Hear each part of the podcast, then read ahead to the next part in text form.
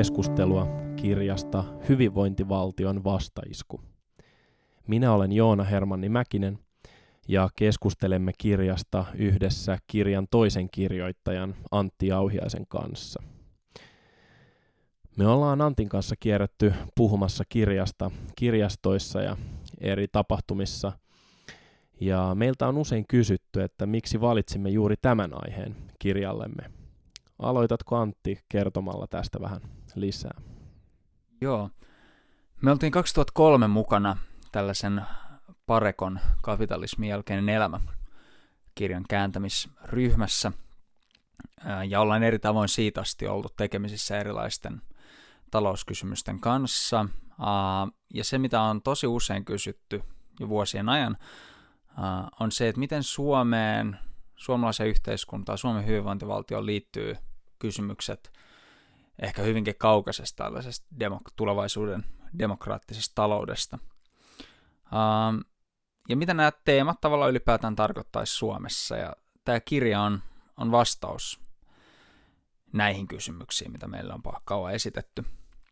Lisäksi meille tuli tuossa äh, kesällä 2014 niin mahdollisuus tavata, äh, Noam, tavata ja haastatella Noam Chomsky, jonka kanssa me on tehty ennenkin yhteistyötä.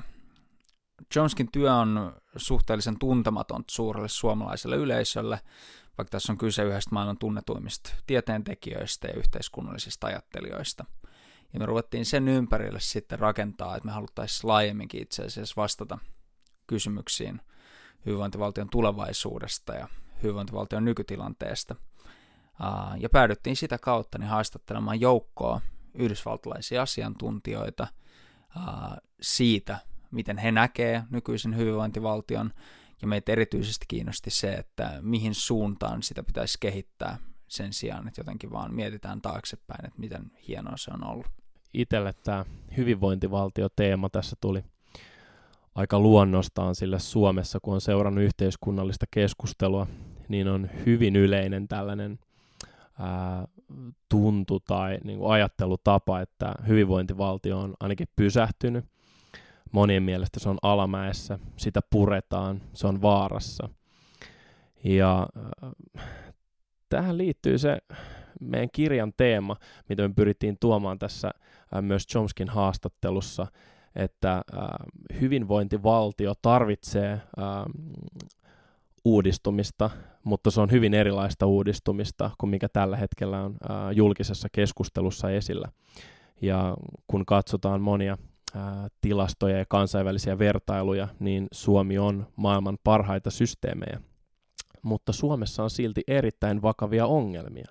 Ja me pyrittiin tässä kirjassa löytämään ne Suomen vahvuudet ja samaan aikaan esittämään avoimesti ne merkittävät ongelmat, joita pystyttäisiin sitten rohkeilla avauksilla ratkomaan.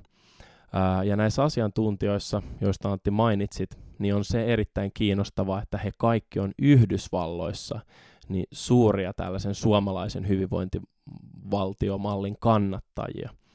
Eli he ei ole mitään perinteisiä yhdysvaltalaisia konservatiiveja, jotka kritisoi hyvinvointivaltiota ja eurooppalaista mallia, vaan päinvastoin haluaisivat nähdä tällaisia ratkaisuja myös Yhdysvalloissa. Uh, jos me siirrytään tästä seuraavaksi nyt uh, itse tähän teokseen, hyvinvointivaltion vastaiskuun ja sen lukuihin, niin aloitetaan ensimmäisestä kirjan luvusta, joka on Noam Chomskin haastatteluun liittyvä ää, luku, joka on otsikoitu nimellä Vapauden juuret. Ää, mitä Antti sä nostasit ensimmäiseksi tästä Chomskin luvusta? Chomskin kanssa me puhuttiin paljon niin sanotusta klassisesta liberalismista. Uh, tuonne 1700-luvulle asti, kun mennään uh, tämmöistä länsimaista ajattelua, niin on ollut puhetta sellaisesta järjestelmästä, jossa vaihdanta olisi vapaata, ihmiset voisi yksilöinä itse päättää omista asioistaan ja luoda, luoda vaurautta haluamallaan tavalla. Uh, ja Chomsky näkee itsensä osana tämän ajattelun jatkumoa, ja hän kartoittaa aika hienosti mun mielestä sen, että miten tämä ajattelu on lähtenyt ehkä niistä aika yksinkertaisistakin perusperiaatteista liikkeelle, eli siitä, että miten ihmisen luova potentiaali voitaisiin tavallaan vapauttaa mahdollisimman pitkälle ja toteuttaa kestävällä tavalla. Ähm, niin miten siitä on tavallaan päädytty hyvinvointivaltioon ja miten hyvinvointivaltio on itse asiassa tavallaan äh, todellista demokratiaa ja todellista yksilön vapautta ja miten on Suomessa on onnistuttu saavuttaa paljon sellaisia ratkaisuja, joilla just ihminen pystyy toteuttaa itseään ja äh, lähtökohdat tai perheet tai äh, perhetausta ja niin edespäin ei vaikuta niin paljon kuin jossain muualla, joka taas sitten yhteiskuntana mahdollistaa ihan eri tavalla luovuuden ja se, että kaikkien lahjakkuudet pääsee käyttöön. Uh, Chomsky myös pit, uh, pitkään tässä luvussa niin käsittelee demokratian ja sitten antidemokratian ristiriitaa ja puhuu siinä sitten paljon markkinataloudesta tai kapitalismista liittyen siihen, että toisin kuin ehkä tällaisessa yleisessä narratiivissa, missä markkinatalouden ja demokratian voittokulku rinnastetaan toisiinsa ja markkinatalous nähdään demokraattisen voimana, niin Chomsky aika selkeästi käy läpi sitä, miten isoja ongelmia markkinataloudessa on suhteessa demokratiaan. Yksi esimerkki, joka kirjassamme annetaan, on Björn Wahlroos, tunnettu suomalainen pankkiiri, joka näkyy paljon talouslehdissä ja, ja muun muassa Helsingin Sanomien sivuilla esittämässä äh, näkökantoja, joita hän itse kutsuu klassisen liberalismin äh, näkökulmiksi.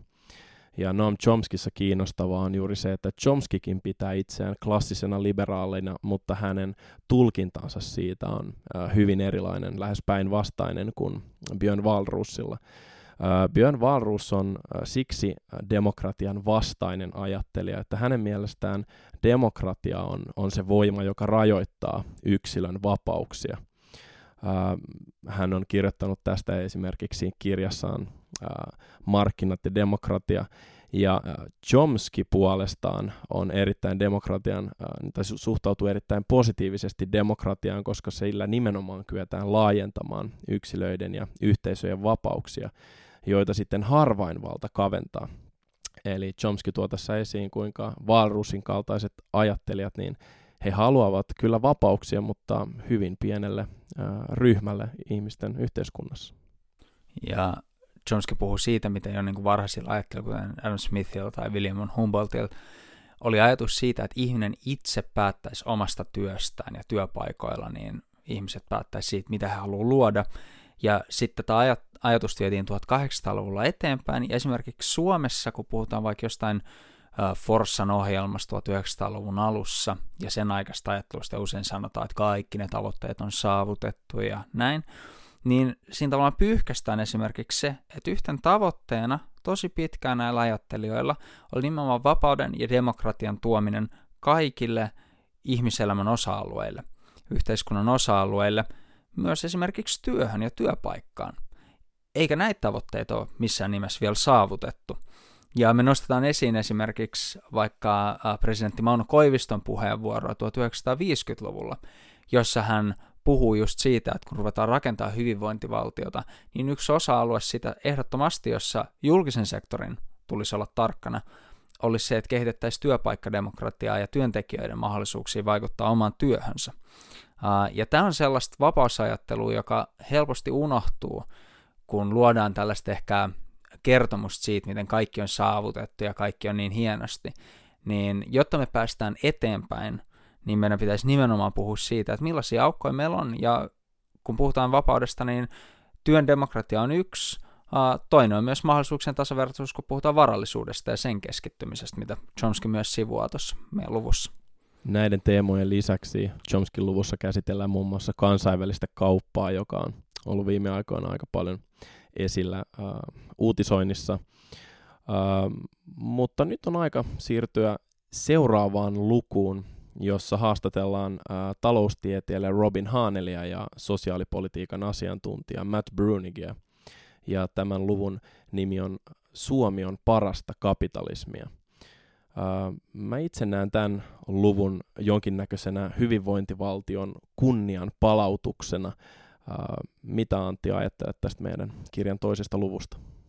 Siinä on Suomessa ehkä joku juttu, että se niin kuin omaa ähm, kykyä tai osaamista niin ei anna suostuta jotenkin näkemään, niin ollaan totut tällaiseen nöyryyteen tai hiljaisuuteen ja ajatellaan, että se on se kirkkain kruunu. Uh, Mutta me käytiin Hanli ja Brunikin kanssa haastatteluissa läpi ihan OECD ja Maailmanpankin uh, dataa siitä, että miten, miten vaikka tota, uh, yritysten perustamismahdollisuudet tai lapsiköyhyys tai varallisuuden luominen tai työtunnit tai uh, terveydenhoidon saatavuus, terveydenhuollon tehokkuus, miten nämä kaikki on toteutettu Suomessa aivan maailman kärkitasolla.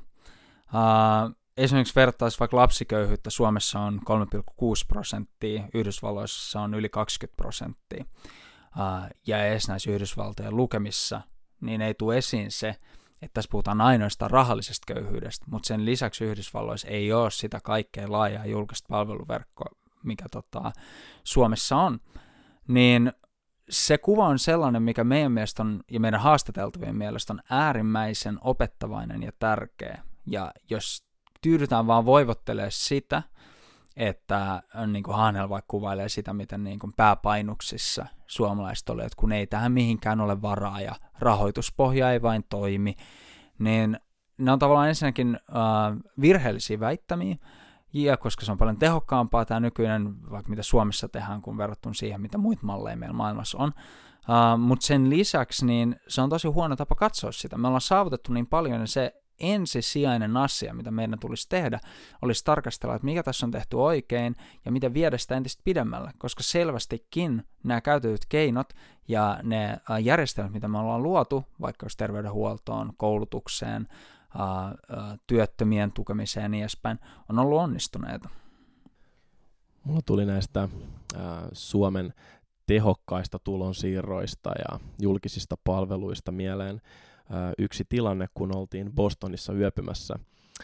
Me saatiin tällaiselta toimittajalta, tietokirjailijalta ja tunnetulta feministiltä Cynthia Petersilta ja hänen perheeltään yösiä Bostonissa ja saimme seurata hetken aikaa sitten myös siinä heidän, heidän arkeaan ja keskustelimme sitten koulutusjärjestelmistä ja, ja kyselimme vähän heidän tyttäriensä koulupolusta, kun he olivat nyt yliopistossa opiskelemassa tai siirtymässä yliopistotasolle opintoihin.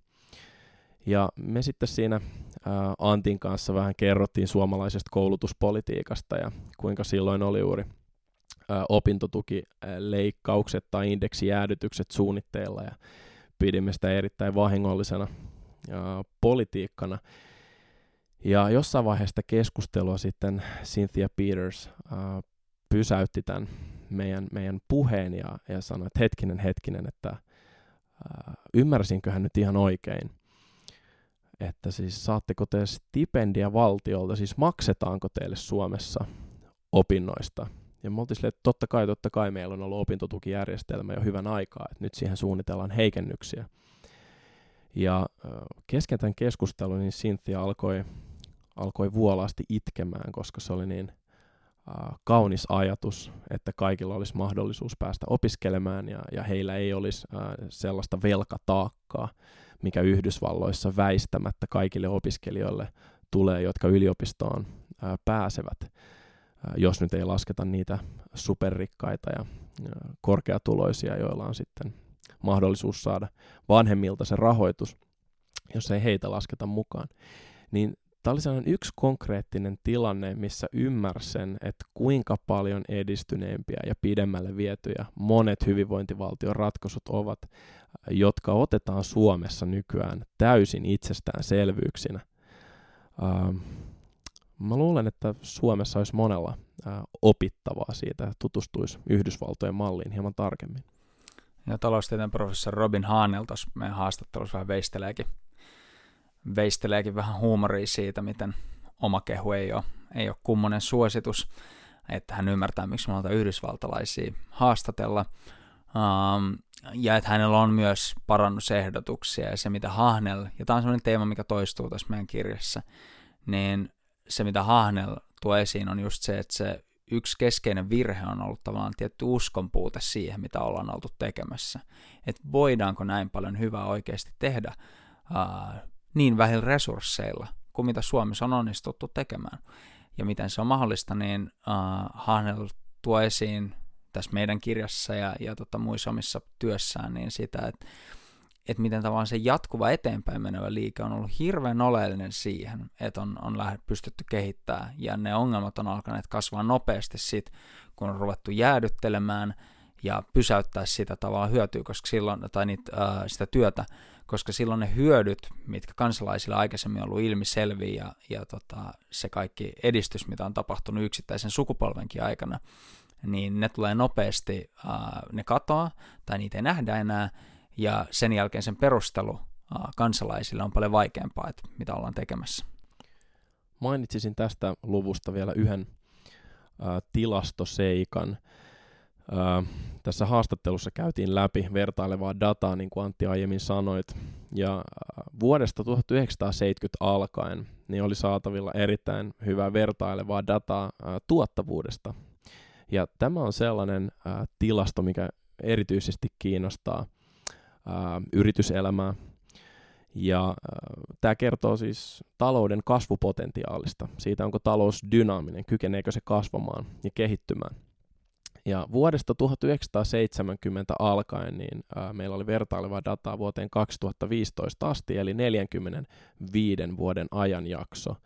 Ja tällä aikavälillä tuottavuus tehtyä työtuntia kohden kasvoi Yhdysvalloissa aivan valtavasti, yli 200 prosenttia. Mutta Suomessa samalla aikavälillä niin tuottavuus kasvoi vielä selvästi enemmän, peräti 232 prosenttia.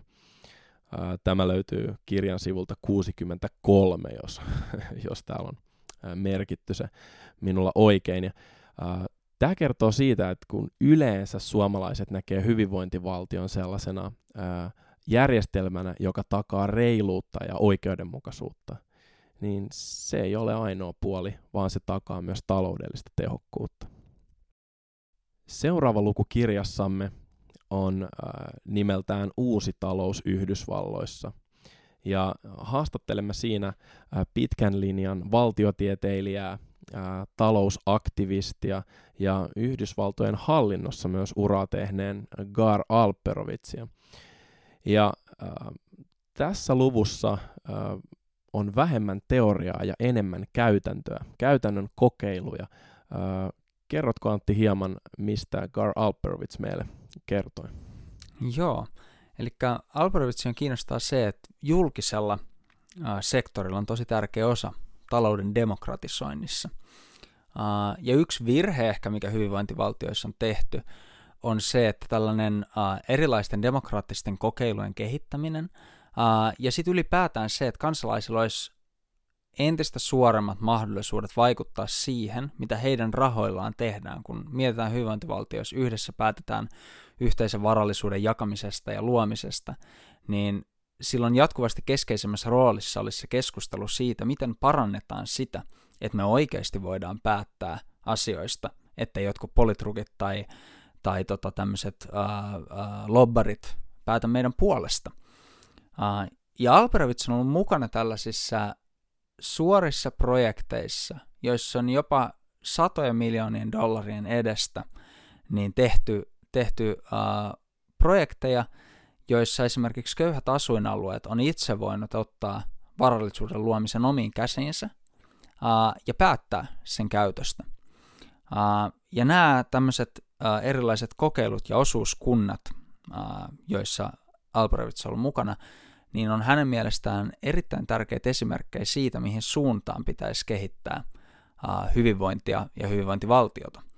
Uh, Alperovits on esimerkiksi tämmöinen Evergreen-yhtymä, josta me keskustellaan jonkun verran kirjassa, niin esimerkkin siitä, että miten niin kuin talouskriisin runtelemilla alueilla, niin organisoitumalla ja ottamalla niin kuin, äh, tämmöisiä julkisia hankintoja haltuunsa, niin köyhät asuinalueet on voinut hankkia esimerkiksi saamalla vaikka sairaaloiden lakanan pesut. Äh, se kuulostaa tosi pieneltä, mutta itse asiassa kun puhutaan osavaltion tai suurkaupungin niin sairaaloista, niin se on itse asiassa aivan valtavan iso, iso business. Äh, niin ottamalla tämmöisen lakanoiden pesun vaikka haltuunsa ja sitä kautta luomalla paikallisia työpaikkoja ja sitten päättämällä itse siitä – miten se varallisuus kanavoidaan takaisin yhteisöihin esimerkiksi uusina kerrostaloina tai vanhojen kerrostalojen korjaamisina, erilaisten yhteisötilojen rakentamisina ja muina, niin avautuu tavallaan ihan erilaisia näkymiä siitä, mitä myös hyvinvointivaltioissa niin voitaisiin toteuttaa julkisia hankintoja ja, ja uudella tavalla. Niin Yhdysvalloissa on suuri ongelma siinä, että kun paikallisesti on suuria yrityksiä, jotka perinteisesti hoitaa tämän kaltaisia palveluita tai rahoituspalveluita, niin ne kerää aika muhkea katetta, aika suuria liikevoittoja, ja se raha singotaan aika nopeasti muualle sieltä paikalliselta alueelta. Sitä ei investoida Clevelandiin, niin kuin tässä Evergreen-yhtymässä ää, tehdään, vaan sitten nämä suuret yritykset vie ne rahat pois sieltä. Ja kun Yhdysvalloissa verotus on alhaisempaa kuin Suomessa, niin myöskään sitä kautta julkisen sektorin kautta se raha ei sitten kierrä paikalliseen talouteen samalla tavalla. Mutta se, mikä tässä esimerkissä, tässä Evergreenin yhtymässä ja demokraattisessa osuuskunnassa, mitä siinä olisi opittavaa Suomelle, niin on siinä, että ää, jos kerran köyhässä Clevelandissa on mahdollista rakentaa tämän tyyppisiä demokraattisia työpaikkoja, ää, valtiossa ja kaupungissa, jossa julkinen sektori ei ole läheskään niin ä, kehittynyttä, jossa korruptio on laajempaa, ä, niin minkälaiset ne mahdollisuudet voisi olla tällaisessa pitkälle kehittyneessä hyvinvointivaltiossa, jossa julkinen sektori kykenee rahoittamaan ihan eri mittakaavalla, tukemaan tällaisia ratkaisuja, ää, jossa lainsäädäntö on paljon suotuisampi tällaiselle toiminnalle. Ja Suomessa on myös kulttuuria ää, kauempana historiassa erittäin äh, kunnianhimoisesta osuustoiminnasta ja myös demokraattisesta työstä, niin Suomessa olisi erinomaisia mahdollisuuksia kehittää tämän tyyppisiä ratkaisuja. Ja se, mikä musta oli ihailtavaa äh, kuunnellessa, oli se, että kun itsekin on työskentelee niin hyvin kaukasten tällaisten demokraattisen talouden visioiden kanssa, Niin totuus kuitenkin on se, että, että myös Suomessa on valtavasti ihmisiä, jotka kärsii päivittäin köyhyydestä ja sen tuomista ongelmista.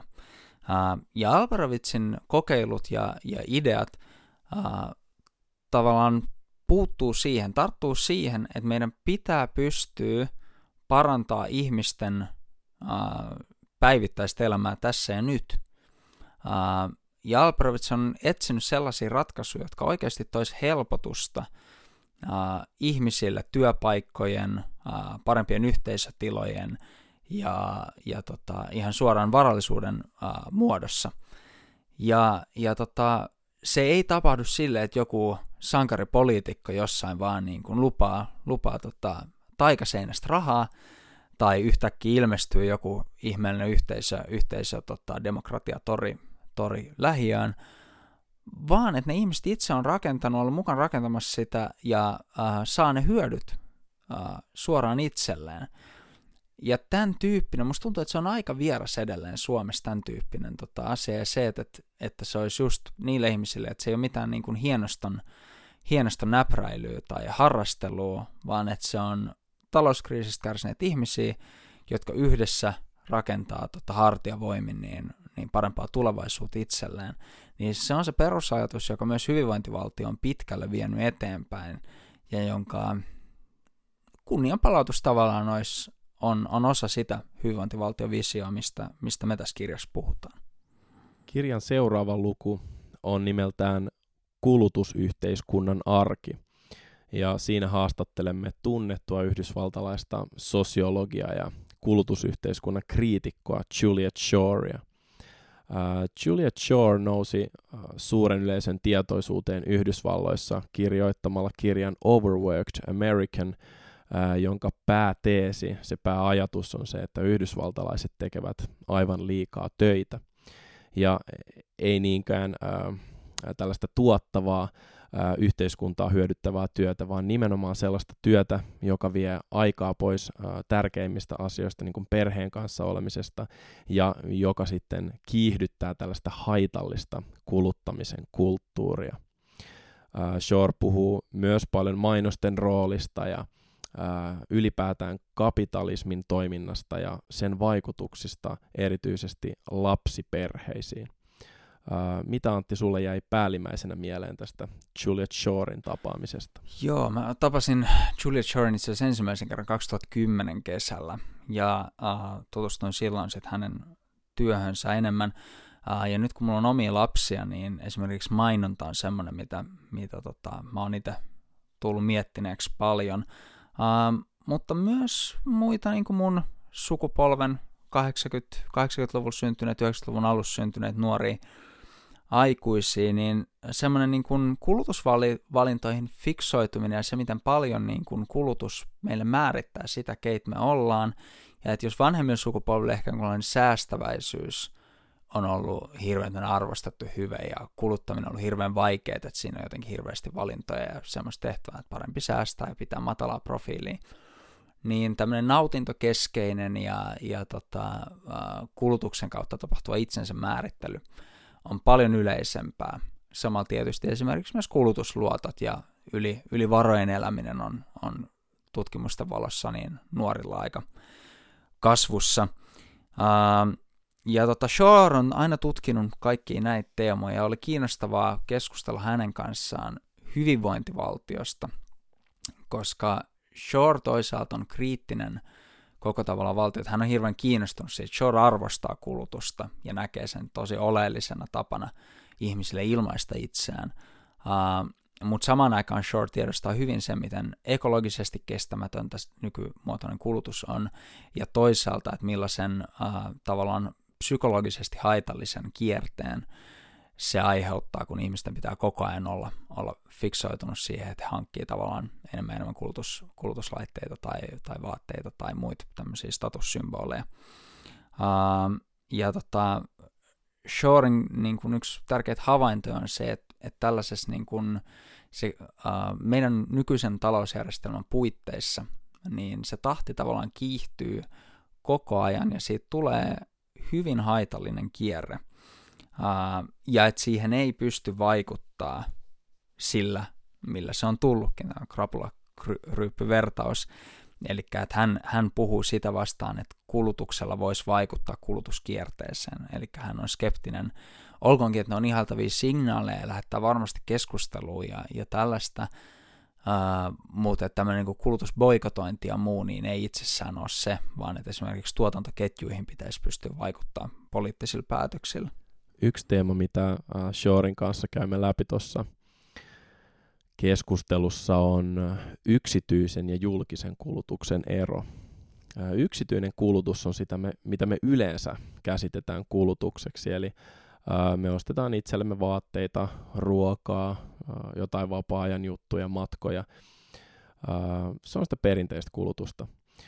Mutta erityisesti Suomessa on todella keskeisessä asemassa julkinen kulutus, koska Suomi on korkean verotuksen yhteiskunta, meillä on laajat julkiset palvelut, palveluverkosto, ja se tehdään julkisista eli yhteisistä varoista, jotka on sitten vaan niin kuin mekaanisesti hoidettu niin, että ensin kerätään veroja ja, ja sitten niiden kautta tehdään hankintoja. se, minkä takia tämä liittyy kulutuskriittisyyteen tai kulutusyhteiskuntaan, niin se syy on siinä, että julkinen kulutus on keskimäärin todella paljon ympäristöystävällisempää kuin yksityinen. Me käymme sitä yksityisesti, siis yksityiskohtaisesti läpi Shorin kanssa. Yksi käytännön esimerkki voisi olla esimerkiksi taloyhtiössä on erilaisia työkaluja, mitä jokainen tarvitsee. Kuvitellaan, että meillä on 70 asunnon kerrostalo, yhtiö, ja jokaisella lähes on sitten omat porat ja, ja muut tällaiset remontointivälineet, joita he sitten käyttää ää, satunnaisin väliajoin. Ää, Toinen vaihtoehto voisi olla, että rakennetaan jonkinnäköinen yhteinen pieni varasto, jossa on erittäin laadukkaat välineet ja sitten niihin on rakennettu systeemi, jolla niistä pidetään huolta ja, ja niin edespäin. Se tulee tietysti ympäristölle, siis se on ympäristöystävällisempää, kun ostetaan yhdet, joita sitten yhteiskäytetään ja niitä voisit halutessaan lainata tai vuokrata erilaisin systeemein, kuin että jokainen hommaa omansa. Mutta tämä on nyt tällainen konkreettinen esimerkki, jolla voi vaan avata tätä aihetta. Sitten ne todelliset vaikutukset on paljon laajempia, kun ruvetaan puhua esimerkiksi kansantalouden mittakaavassa, että mitä merkitystä sillä on, että kannustetaanko me jokasta ostamaan koko ajan krääsää itselleen yksityisen kulutuksen kautta, vai kehitetäänkö tällaisia prameita, julkisia investointeja, jotka voi parantaa kaikkien hyvinvointia ja elämänlaatua? Ja tähän liittyen Shore puhuu myös siitä, miten tärkeää olisi vihdoinkin vähentää työaikaa. Eli vuosikymmeni on unelmoitu siitä, että me voitaisiin olla enemmän vapaa-ajalla ja vähentää meidän työhön käyttämää aikaa, mutta, mutta se ei vaan tuntunut onnistuvan. Niin Shore puhuu siitä, että miten sellaisten poliittisten ratkaisujen tekeminen, jossa me vähennettäisiin työaikaa, äh, vähennettäisiin tällaista to- ekologisesti todella haitallista kuluttamista ja enemmän tuotettaisiin esimerkiksi paikallisesti ja yhteisöistä toisillemme olemassa olevista materiaaleista niin asioita, ja miten tärkeää se olisi sekä meille niin kuin ihmisyhteisöille, että, että miten se tarjoaisi mahdollisuuksia sitten ää, tota, ekologisen taakan vähentämiseen, mikä on akuutti ongelma. Yksi huomio, mikä mulle jäi mieleen tuosta Shorin kanssa keskustelusta, oli se, että vaikka Shore on käyttänyt oikeastaan koko uransa kulutuskulttuuria kuluttamisen tutkimiseen, niin hän ei silti pidä sitä fiksuna muutostrategiana. Me kysyttiin Shorilta, että mitä mieltä hän on luomusta ja reilusta kaupasta ja ekologisesti vastuullisesta tuotannosta ja kuluttamisesta ja näin niin kyllähän pitää niitä hyödyllisinä pieninä askelina, mutta ne on enemmänkin tällaisia symbolisia ja kulttuurisia asioita, joilla voi ehkä lisätä tietoisuutta jostain ongelmista tai ää, vaihtoehtoisista tavoista tehdä asioita, paremmista tavoista tehdä asioita. Mutta ei niillä varsinaista muutosta ää, saavuteta. Ää, siihen on tällainen perinteisempi yhteiskunnallinen aktiivisuus, se, että, se, että ottaa yhteyttä poliitikkoihin, pyrkii vaikuttamaan lainsäädäntöön, kansainvälisiin sopimuksiin. Sitä kautta pystytään tekemään pitkäjänteistä vaikuttavaa muutosta. Se ei ole äh, ehkä niin helpon tai miellyttävän tuntusta kuin se, että joka päivä menee kauppaan ja valitsee sitten parin eri juuston välillä ja miettii sitten niiden hiilijalanjälkeä tai minkälaisissa oloissa se on tuotettu mutta niihin asioihin pystyisi vaikuttamaan paljon vaikuttavammin ää, politiikan ja tällaisten lainsäädännöllisten reittien kautta. Mutta se ei ole hirveän yksinkertaista. Shore ei mene yksityiskohtiin siinä, miten se kannattaisi tehdä. Ää, siitä puhutaan tarkemmin sitten myöhemmin tuolla Michael Albertin luvussa. Seuraava luku kirjassamme on nimeltään Uudenlaista politiikkaa. Haastattelemme siinä valtiotieteilijä ja politiikan tutkija Stephen Shalomia. Shalom on tunnettu Yhdysvalloissa erityisesti poliittisten järjestelmien vertailusta ja tutkimisesta ja uuden poliittisen mallin rakentamisesta. Demokratiatutkijat on erittäin kiinnostuneena seuranneet Shalomin työtä tällaisen osallistavan päätöksenteon, eli uudenlaisen politiikan mallin parissa. Ja siinä yhdistellään suoraa demokratiaa ja edustuksellista demokratiaa. Mitä Antti sanoisit Shalomin ajatuksista liittyen poliittiseen päätöksentekoon? Joo, ne itse asiassa liittyy silleen tavallaan siihen, mitä Julia Shore aiemmassa luvussa puhui, eli Shore sanoi siellä, että, että hän, miten hän ymmärtää niin kuin hyvin idealistisia nuoria, jotka haluaa pysyä kaukana politiikasta ja että vaikka kulutusvaikuttaminen on sen takia kiinnostavampaa. Uh, koska politiikka itsessään tuntuu niin uh, epäluotettavalta ja monimutkaiselta ja ristiriitaiselta ja semmoisia tavallaan ikäviä tilanteita herättävältä. Uh, ja Shalom uh, käy läpi näitä samoja ongelmia. Eli Shalom puhuu siitä, että miten niin syvällä sisimmässään nykyään oikeastaan kaikki tietää, että politiikka on epäluotettavaa, politiikka on korruptoitunutta, mikään ei tavallaan mene läpi siellä silleen kuin on, ja siinä tavallaan syntyy sellainen uudenlainen triangulaatiopeli, jossa sen sijaan, että ihmiset miettisivät niitä asioita, mitä he haluaisivat nähdä yhteiskunnassa ja maailmassa, niin kaikki vaan niin kuin joko liputtaa sitä omaa joukkuettaan, tai sitten typistää ne omat haaveensa ja vaatimuksensa sellaisiksi, jotka pystytään muotoilemaan sen olemassa olevan järjestelmän puitteisiin. Ja siinä tavallaan katkaistaan jo itsessään niin tämmöiseltä poliittiselta mielikuvitukselta siivet. Ja sen takia Shalom on lähtenyt kehittää, on, on jo tosi pitkään niin painunut näiden kysymysten kanssa, ja Shalomille kiinnostavaa just se ristiriita siinä, että vaikka esimerkiksi tämmöinen suora demokratia on monien mielestä semmoinen hirveän kaunis ja hieno ajatus, että kaikesta vaan äänestetään ja sitten oikeasti toimii toimii demokratia koko ajan. Niin vaikka se on monien mielestä kiinnostava tai kaunis ajatus, niin mä väittäisin, että samaan aikaan kuitenkin aika monet näkee tosi nopeasti sen ristiriidan, mikä siinä on, ja sen toimimattomuuden tavalla, että, että siitä tulisi hirveän paljon tämmöistä huutokilpailua, ja ne, jotka jaksaa puhua pisimpään, niin sit, sit saa tahtonsa läpi. Ja Shalom itse sanoo aika hyvin, tota, ja mä lainaan nyt suoraan, eli että suora demokratia voisi hyvinkin ajaa ihmisiä toisiaan vastaan ja lisätä eripuraisuutta. Eli Shalom on todella kova tämmöisen parlamentaarisen demokratian kriitikko, edustuksellisen demokratian kriitikko, mutta samaan aikaan hän on aina nähnyt myös suoran demokratian sellaisen, joka ei, joka ei tavallaan vaan riitä vastaukseksi. Ja sen takia Shalom on, yhdistellyt ja pyrkinyt luomaan tämmöistä mallia, missä tota, olisi piirteet edustuksellisesta demokratiasta ja suorasta demokratiasta, mutta joka itse asiassa olisi sit kumpaakaan niistä.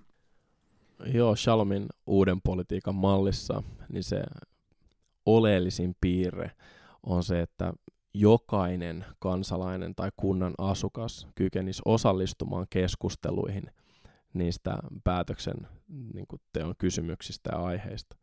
Ö, esimerkiksi asuinalueella voisi muodostaa noin 20 hengen tai 10 hengen ö, ryhmiä, joissa voi osallistua sitten tällaisen päivän poliittiseen keskusteluun mutta niissä ryhmissä ei tarvitsisi käydä keskustelua kaikista maailman tai ö, Suomen tai edes sen kyseisen kaupungin kysymyksistä, vaan nimenomaan sellaisista asioista, jotka koskettaa heitä, jotka on paikallisia kysymyksiä.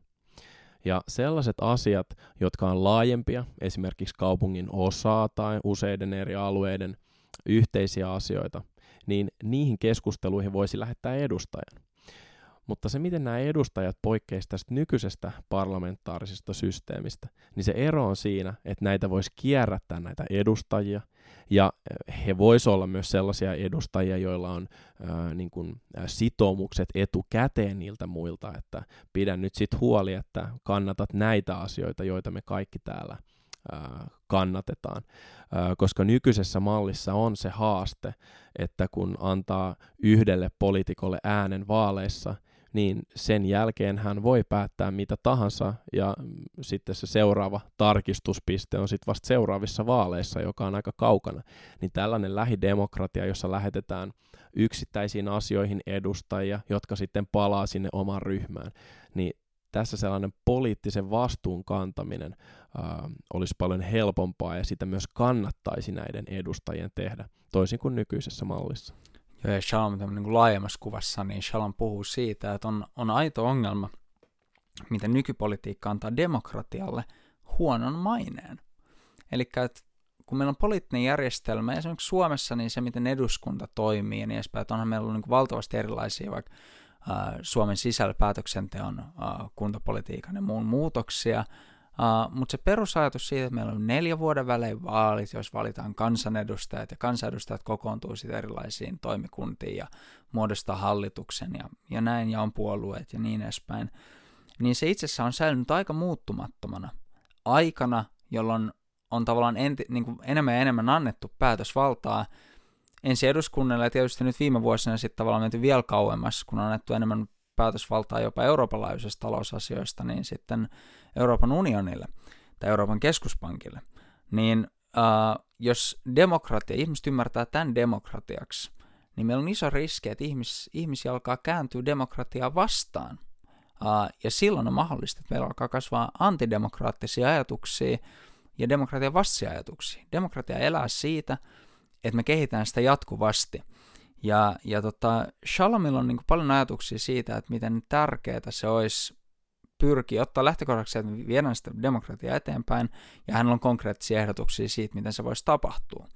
Shalom ei mikään niin kuin tekniikan asiantuntija ole, mutta esimerkiksi Reddit-sivuston äh, perustaja, äh, edesmennyt äh, tämmöinen internetaktivisti Aaron Schwartz, on kirjoittanut nimenomaan viitaten tähän Shalomin malliin, että se pystyisi tarjoamaan nykyisten teknisten työkalujen avulla, kun meillä on kuitenkin esimerkiksi varallisuuden ja rahojen siirtoon pankkijärjestelmät maailmanlaajuiset, meillä on reaaliaikaiset keskustelumahdollisuudet ja näin edespäin, niin Aaron Schwartzin mielestä tämä Shalomin malli tarjoisi yhdistettynä nykyaikaiseen tekniikkaan niin mahdollisuuden tehdä ihan eri tavalla päätöksiä yhteisistä asioista ja hankinnoista kuin aikaisemmin, ja samalla vahvistaa demokratiaa, semmoista yhteenkuuluvuutta ja luottamusta kanssa ihmisiin, mikä on, on tosi oleellista uh, toimivalle ja vapaalle yhteiskunnalle.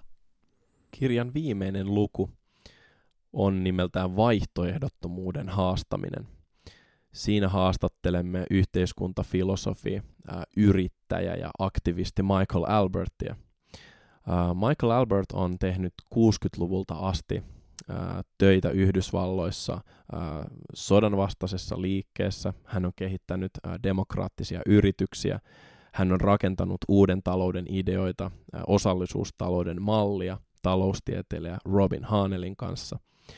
Ja hänellä on paljon näkemyksiä siitä, kuinka yhteiskunnallinen muutos saadaan aikaiseksi. Miten siihen muutoksen saadaan mahdollisimman paljon erilaisia ihmisiä mukaan. Miten se muutos saadaan sellaiseksi, että siihen ihmiset mielellään osallistuvat.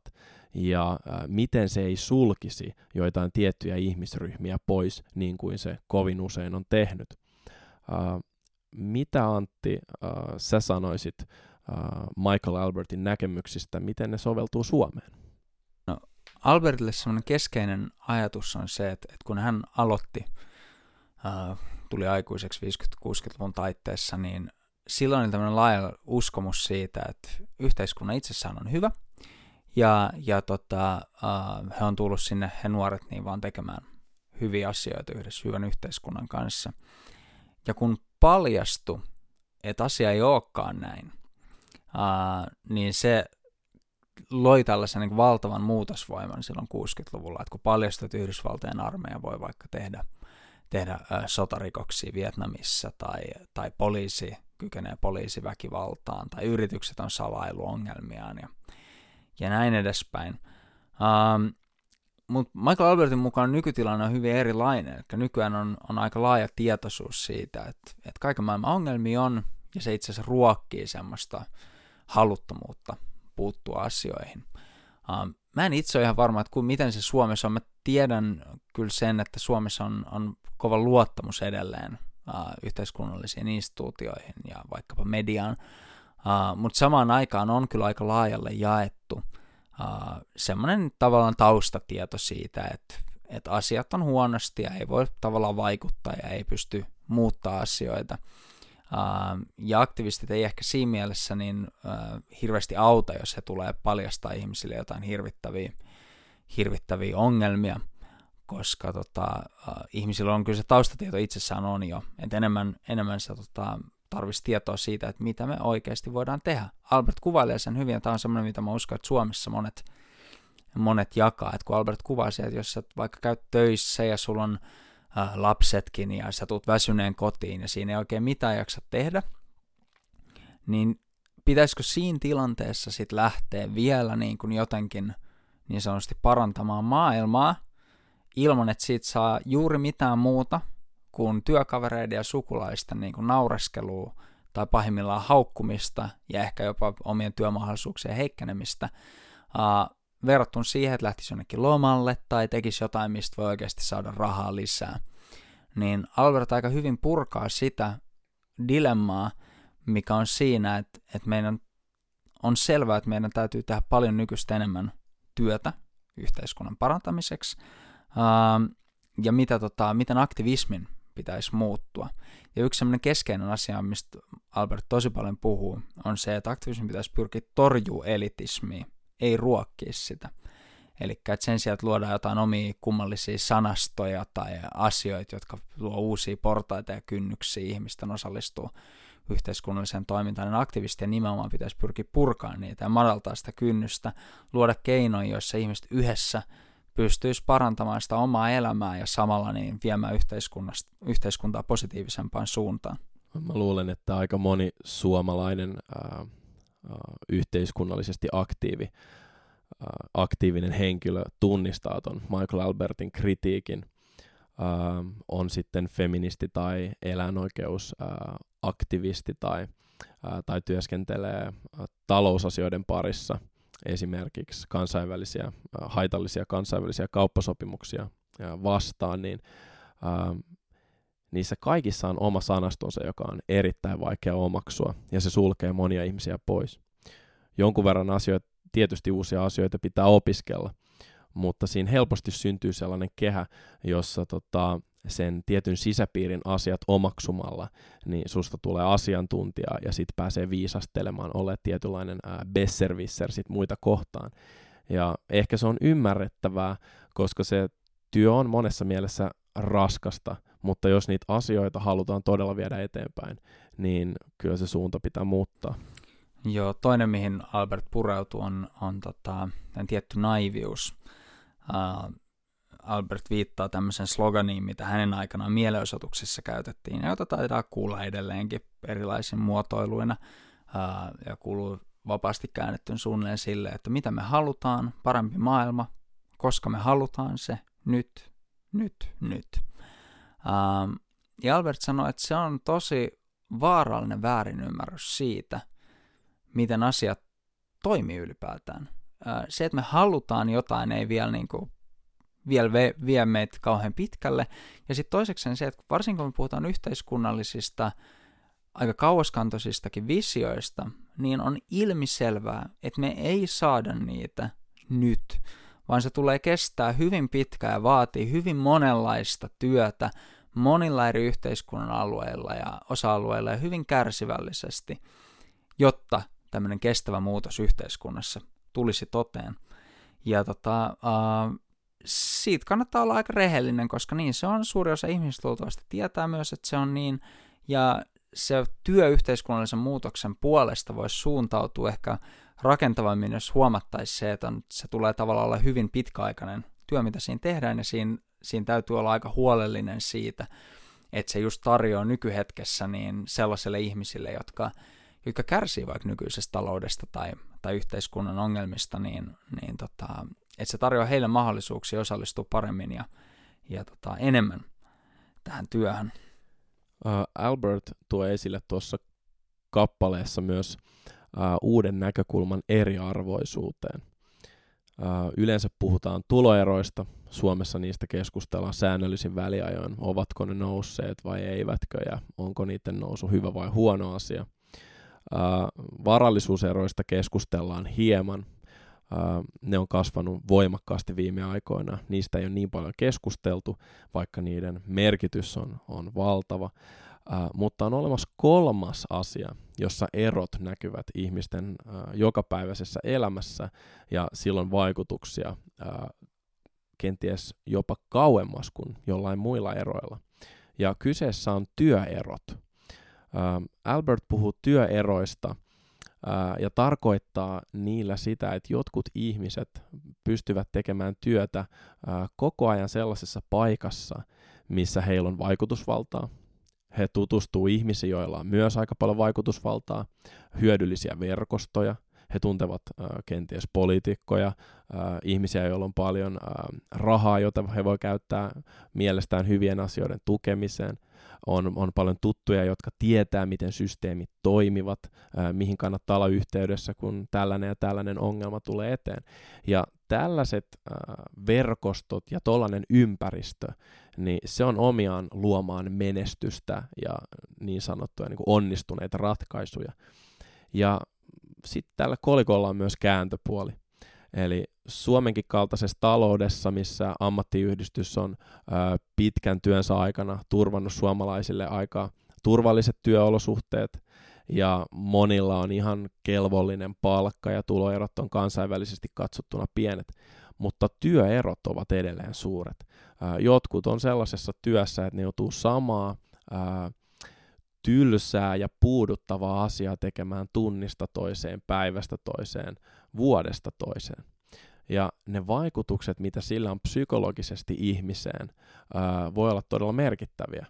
Varsinkin kun puhutaan yhteiskunnallisesta vaikuttamisesta. Sellaisten työurien jälkeen on vaikea osallistua aktiivisesti taloudessa tai politiikassa vaikuttamiseen verrattuna sellaisiin ihmisiin, jotka jo työnsä kautta on jatkuvasti lähellä tällaista päätöksentekoa. Ja Albert ei pelkästään kritisoi, vaan hän tarjoaa myös konkreettisia ratkaisuja. Hän puhuu työn ja työelämän tasapainottamisesta. Ja tätä työtä pystyisi tekemään julkisella sektorilla ja yritysten sisällä. Ja hieman on otettukin askeleita tähän suuntaan, mutta ää, se on vielä aika lapsen kengissä. Ää, tätä voi käytännössä tehdä niin, että mietitään työtehtäviä ja työntekemistä uusiksi niin, että kaikilla olisi ää, sellainen kokoelma työtehtäviä, että he sais osallistua kiinnostaviin ja monipuolisiin työtehtäviin. Tämä ei missään nimessä tarkoita sitä, että kaikki tekisi kaikkea tai ei voisi erikoistua töihin, vaan että sitä tehtäisiin monipuolisemmaksi. Ja tässä on myös tehokkuusetuja, eli kun ihmiset viihtyy ja heillä on monipuolisesti tekemistä, niin yleensä he saa paljon enemmän aikaan. Joo, ja tuossa äh, Albert aika hyvin käy niin kuin tämmöistä elitististä ajattelua vastaan. Eli hän puhui siitä, että miten tosi moni edelleen vaivaa uskomus, että suuri osa ihmisistä olisi kykenemättömiä muuhun kuin tällaisiin simppeleihin hommia, ja se olisi jotenkin harvoin eliittiyksilöiden varassa tehdä tällaisia monimutkaisia vaikka päätöksentekoa ja koulutusta vaativat tehtävät. Ähm, ja Albert aika hyvin esimerkkein käy läpi sitä, että, tota, että vaikka se olisi arvo itsessään ää, tällainen, että kaikki saisi tehdä eri tavoin niin, tota, ää, luovaa, luovaa ja palkitsevaa työtä ja sillä tavalla niin kuin, parantaa osaamistaan, mutta hän niin kuin tuo esiin just se, että jos se tarkoittaisi sitä, että me päästäisiin eroon niin sanotusta luokkayhteiskunnasta tai tällaisista työeroista, uh, mutta se ei toimisi ollenkaan ja me kaikki kuoltaisiin nälkään, koska se olisi vaan niin valtavan tehotonta, niin eihän siinä silloin olisi mitään järkeä. Mutta Albert käyttää esimerkkinä esimerkiksi sitä, että miten naiset on aikaisemmin ollut alisteisessa asemasta, on ajateltu vaikka, että naisista ei voi tulla kirurgeja tai matemaatikkoja tai jotain muuta, niin miten valtavasti siinä on menetetty osaamista, josta olisi voinut olla hyötyä meille kaikille, kun nämä ihmiset, jotka aikaisemmin on tuomittu vain hyvin kapeeseen tehtäviin, hyvin kapeisiin rooleihin, niin miten paljon me hyödytään kaikki siitä, että jos oikeasti pystyy ihmiset kehittämään omaa kykyään täyteen potentiaalinsa. Ja tässä Albert palaa just itse asiassa niin klassiliberalismin ajatuksiin, joista, joista Chomsky jo kirjan alussa puhu.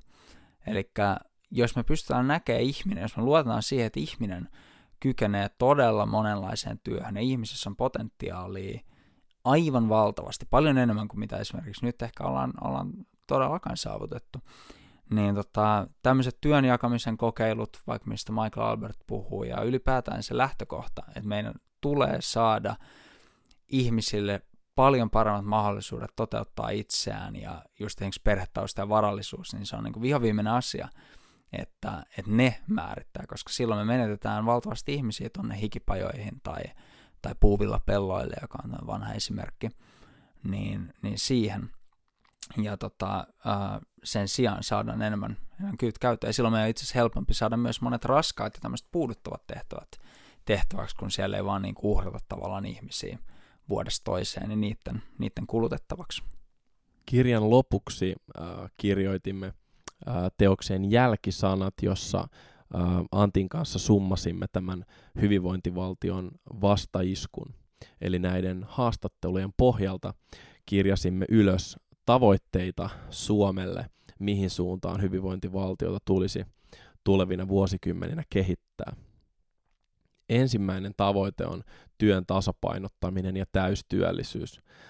Työn tasapainottaminen on juuri siitä, sitä, mistä Michael Albert kirjan viimeisessä haastatteluluvussa kertoi. Ja täystyöllisyys tarkoittaa todellakin nimensä mukaisesti sitä, että kaikki pääsisivät, siis kaikki työkykyiset pääsisivät töihin.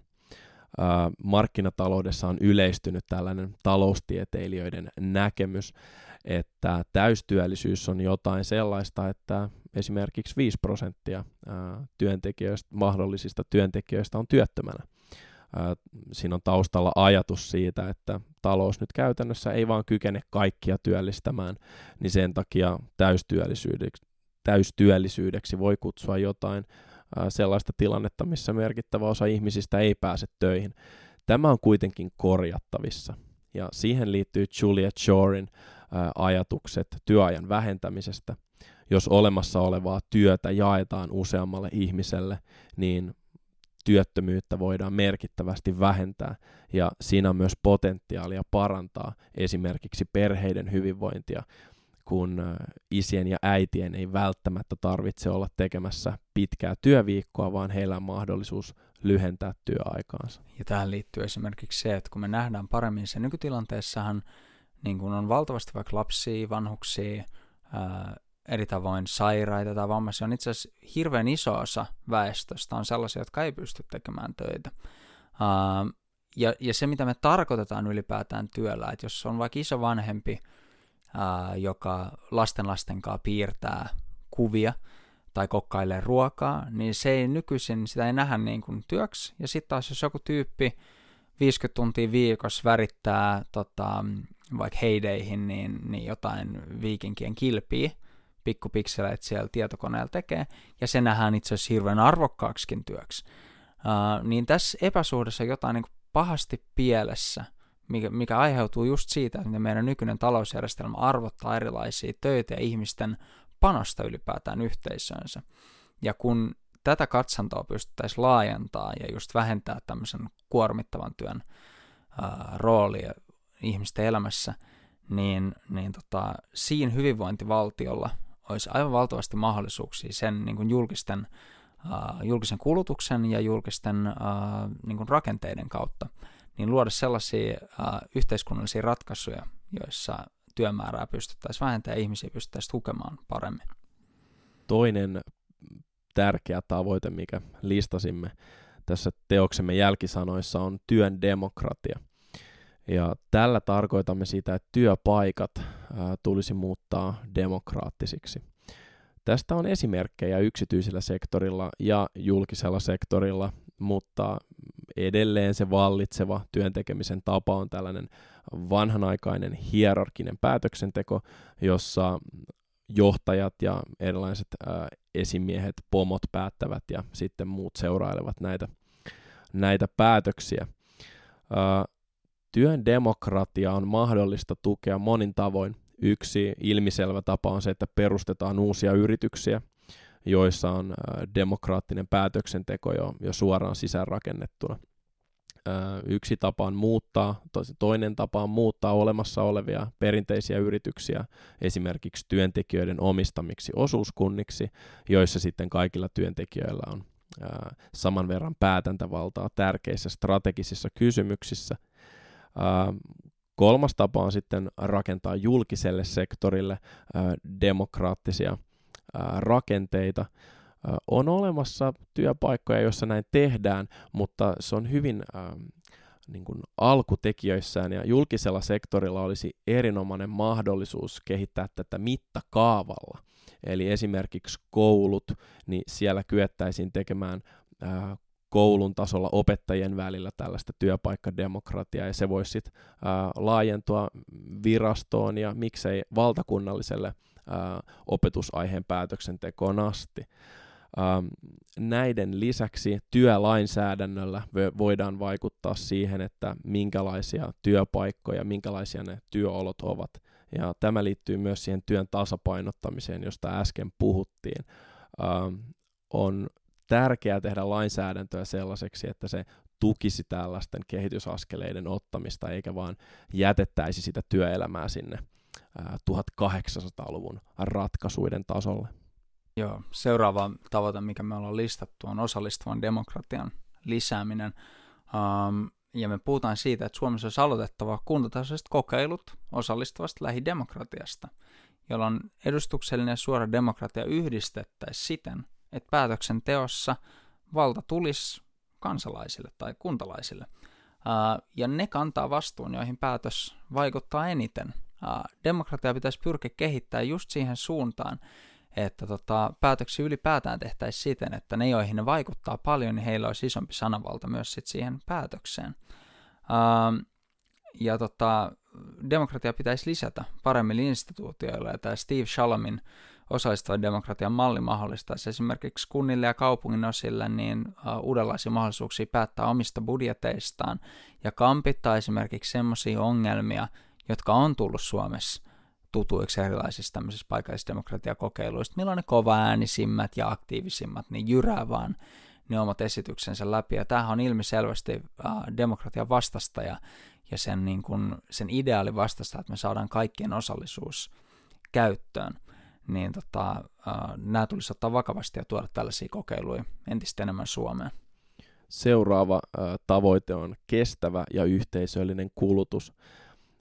Julia Chorilla oli, oli monia ratkaisuja siihen, miten kulutuksesta voi tehdä ympäristön kannalta järkevämpää ja myös muuttaa sitä sillä tavalla, että se tukisi ihmisten hyvinvointia niin, ettei siitä tulisi vaan sellaista addiktoivaa rutiinia, joka sitten aiheuttaa myös jännitteitä perheisiin, kun lapsille näytetään aamuohjelmien yhteydessä mainoksia ja, ja sitten on pakko ostaa ne uusimmat lelut ja tavara on liikaa, sitten siitä pitää päästä eroon. Niin tämän haitallisen kierteen voi ohittaa sillä, että panostetaan yhteisölliseen kuluttamiseen.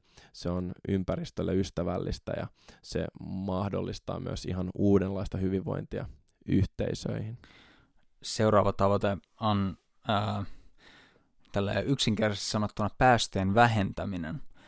Mutta kun me ajatellaan, mitä se tarkoittaa, niin kyse on itse asiassa todella isosta asiasta. Tätä niin kuin nykyistä maailmanlaajuisesti ää, ympäristö- ja ilmastokatastrofia tulisi vir- verrata itse asiassa sotatilanteeseen siinä mielessä, että, että sotatilanteessa yhteiskunnan resurssit valjastetaan siihen käyttöön, että saadaan ratkaistua se sotatilanne ja tämä niin kuin, eksistentiaalinen uhka vältettyä. Ilmastonmuutos on, on vakavin eksistentiaalinen uhka, olemassaolon uhka, minkä ihmiskunta on kohdannut. Ja niin, siihen tulisi vastata tehokkaasti. Ja se on mahdollista – ilman, että luovutaan demokraattisista päätöksenteojärjestelmistä ja arvoista. Se ei kuitenkaan onnistu nykyisen kaltaisilla demokraattisilla päätöksenteon tavoilla, joista ilmiselvä esimerkki on se, että esimerkiksi kolmannessa maailmassa niin erilaiset alkuperäiskansat, jotka on, on tota, hyvin runsaslukuisia, niin uh, on vaatineet uh, ilmastonmuutoksen ja ympäristökatastrofin ottamista vakavasti, mutta heitä ei ole kuunneltu koska nykyisellään niin ihan muutamankin rikkaan sijoittajan päätökset ohjata varallisuutta ja resursseja johonkin vaikka sademetsien tuhoamishankkeeseen, niin ajaa niiden asukkaiden yli. Ja pää, niin kuin tiedeyhteisö on pitkään varoittanut tästä ja puhunut, puhunut esimerkiksi päästökaupan, päästöjen verottamisen ja tämmöisen niin vahvan vihreän teollisuuspolitiikan puolesta. Ja meidän, meidän tavoitteen tulisi olla nollapäästöjärjestelmä, ja sen läpimurto esimerkiksi liikenteessä tai tuotannossa ja, ja kulutuksessakin.